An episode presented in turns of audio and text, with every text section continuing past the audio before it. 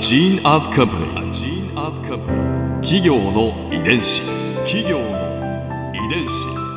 全国に546万社以上あるとされる日本の企業その企業の数だけ理念があり使命があり人間ドラマがありますこの番組ではさまざまな企業のトップや社員の方にお話を伺いながら成長する企業の DNA を解明していきます企業の遺伝子ナビゲーターは私千葉なクララとクオン株式会社代表の武田隆さんです。武田です。よろしくお願いします。えー、今日は株式会社ディノスセシールのチーフ e コマースオフィサーの石川森生さんをお迎えしております。よろしくお願いいたします。よろしくお願いします。今回は石川さんのキャリアとディノスセシール入社の経緯について伺います石川さんは新卒で SBI ホールディングスに入社されてその後2014年に自ら通信販売を運営する会社の代表取締役社長に就任わずか2年で年商20億円の会社に成長させたという実績の持ち主でもあります。まあ、かりやすく言いますと、通販サイトの活性化、売上拡大、運用効率化を実現するスペシャリストなんですね。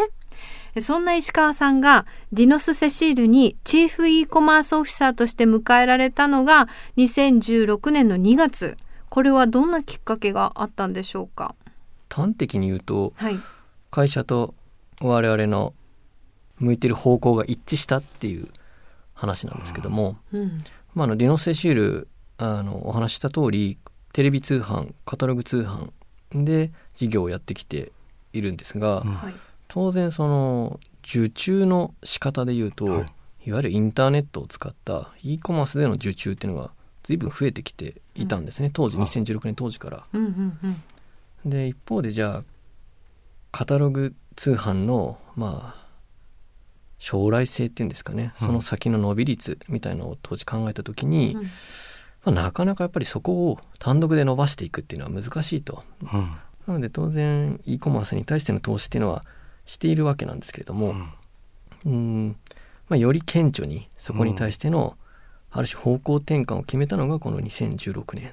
はでそのタイミングで、まあ、私どもも、まあ、今あのご紹介いただいた通りあ自分のキャリアの全てを e コマースの業界でやってきてるんですがちょっとこう、こっちはこっちで事件があってですね、あ、うん専門用語なんであれなんですがいわゆるあのオムニチャンネルとかですね O2O って言われてるような何ですかそれは？えーとですね、要するに人が買い物をするのってはい、どっちかっていうとリアルのお店だったりとか、うんうんうん。そういうところでの買い物の方が圧倒的に多いんですね。うん。今の小売りのシェアでいうと実は e コマースがあ持っている売上シェアって5%ぐらいしかないんですえよ。そうなんですか？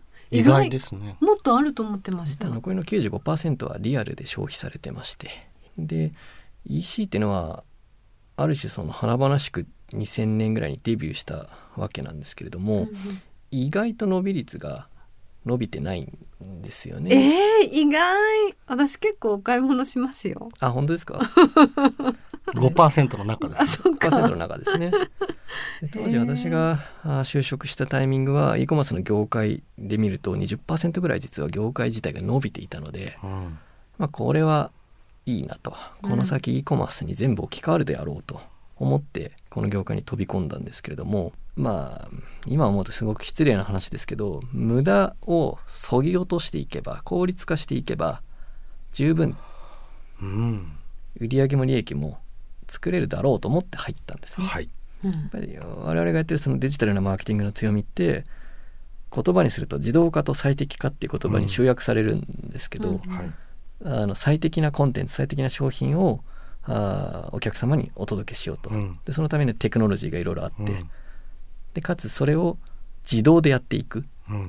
うん。毎回毎回人がやってると、まあ、コストが非常にかかるんで、まあ、それを規模を大きくするために自動化するっていう。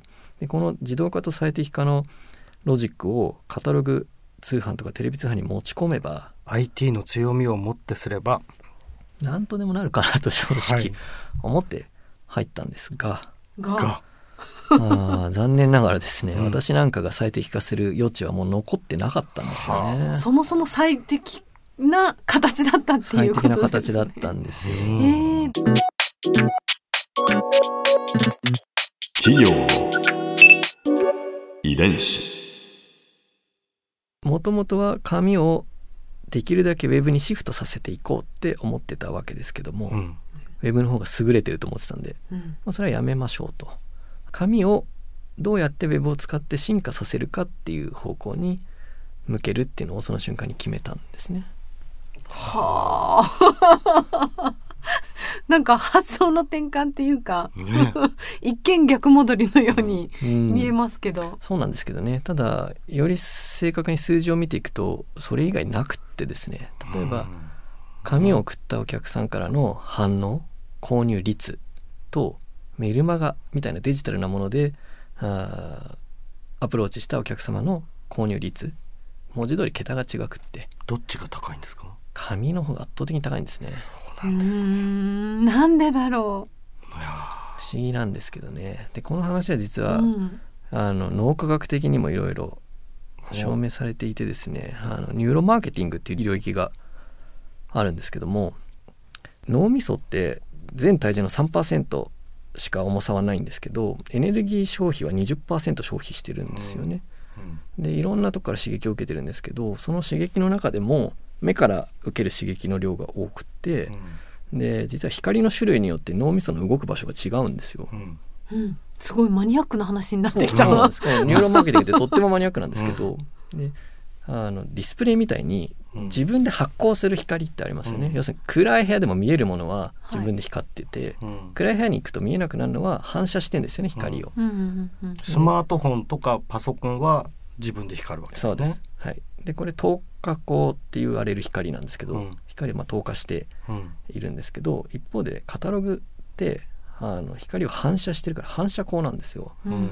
で実は透過光よりも反射光の方が買い物を意思決定する場所に近い脳みそが活発になってるっていうのはもうえ分ー、かっていて本当ですですね、か？そうなの？なのでさっきそのディノスシルにうん私が入ろうと思ったきっかけでもある e コマースに閉じた買い物の限界みたいなところを紙って実は突破してるんですよね。すでに。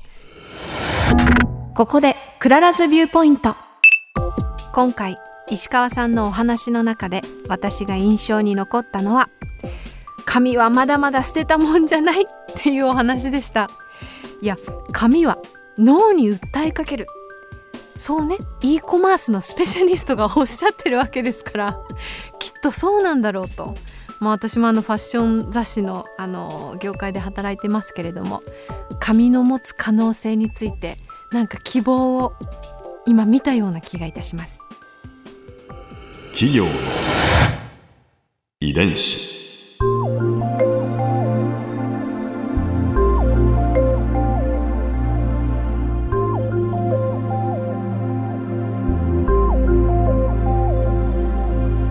この番組はポッドキャストのほかスマートフォンタブレット向けアプリ JFN パークでも聞くことができます。お使いのアプリストアからダウンロードして企業の遺伝子のページにアクセスしてみてください。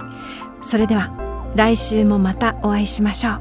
企業の遺伝子ナビゲーターは私千葉なクララとクオン株式会社代表の武田隆でした。